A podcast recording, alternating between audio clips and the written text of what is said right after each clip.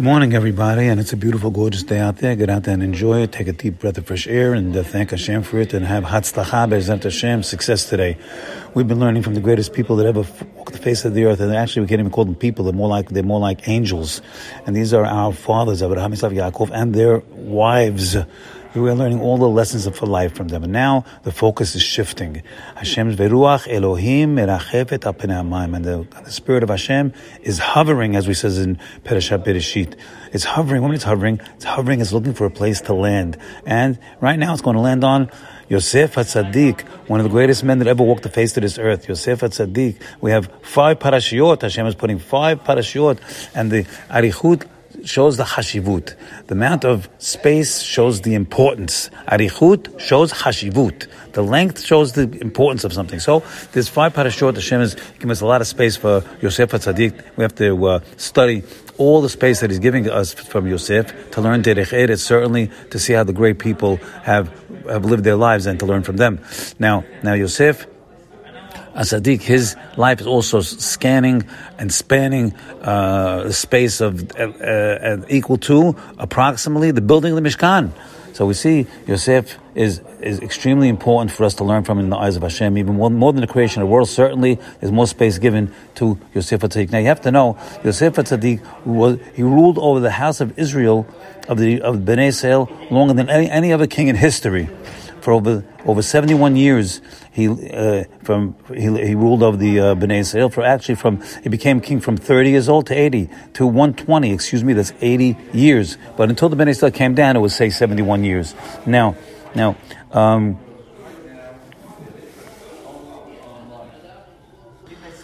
now we come to a world famous pasuk in the, in the Chumash when the brothers uh, decide with the Bedin to throw Yosef in the pit. And um, pasuk says haborek and bomayim.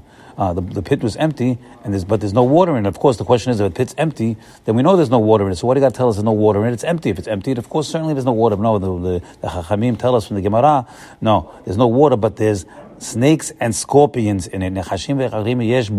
So, so what do we what do we see from this here? We see when the when the board is rek, when it, when it has no mind, when it, when it has no water in it, don't think there's nothing in it. There's snakes and scorpions. The Mishleh comes, uh, Shlomo Mela comes to give us a better picture of this, and he says the following in the Mishleh. He says, I'll say it in English. I passed by the field of a lazy man,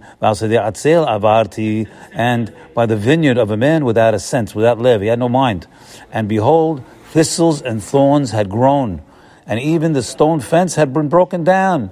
And I applied my mind to it. I took, I took, I took notice of it, and I learned musar. I learned lessons from it because it was, it, it, it, bothered him. Why should the field be broken down at all? Just because the guy didn't tend his field, it should stay the same. We would think it should stay the same. That's the idea here. We think that if we're not tending the field, it's going to stay the same. And really, the field over here is his, is the mind. And we might think, hey, if I'm not filling the mind with good things, it's going to stay. It's going to stay the way it is. But the truth of the matter is, the field, the, the mind is a vacuum, and it's and you and it's a vacuum cleaner. It vacuums in all the stuff that's in the environment. So if you're not filtering the mind, if you're not putting good things in the mind, it doesn't stay the same. It gets terribly worse. It goes down and down and down. So that's that's what we're learning over here, and we have to we have to realize and, and, and realize this axiom because most people most people are think that if they can stay the same, they're gonna, you know, they don't do anything, they'll stay the same, they'll, be, they'll be good. No, we have to know. Mishlei is telling us no. You have to keep filling your mind with good things in order to even maintain or go ahead with with the with the with the, uh, perfection that we're here in order to uh, accomplish that perfection. So so. So, so we have to go ahead and get that lesson today from the Mishlei and from Yosef Tzaddik, Borek and Bomayim. When there's no water, there's no Torah in the mind, Nechashim v'akrabim yesh bo. You should be sure that there are snakes and scorpions in the mind. And Shlomo saw this and he was shocked. He said, How come the field shouldn't remain the same? Why would the, the walls be broken down? Why would the windows be broken? We, we think it's he's, he's learning this tremendous lesson. Ra'iti lakachat musar. And this is the key. The key is to get instruction. He saw it. They didn't let it go over his head.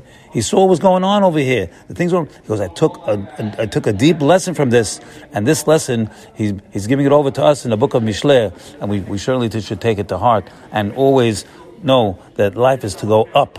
If you're not going up the ladder, then you're going down the ladder automatically. Have a great day today. Bye.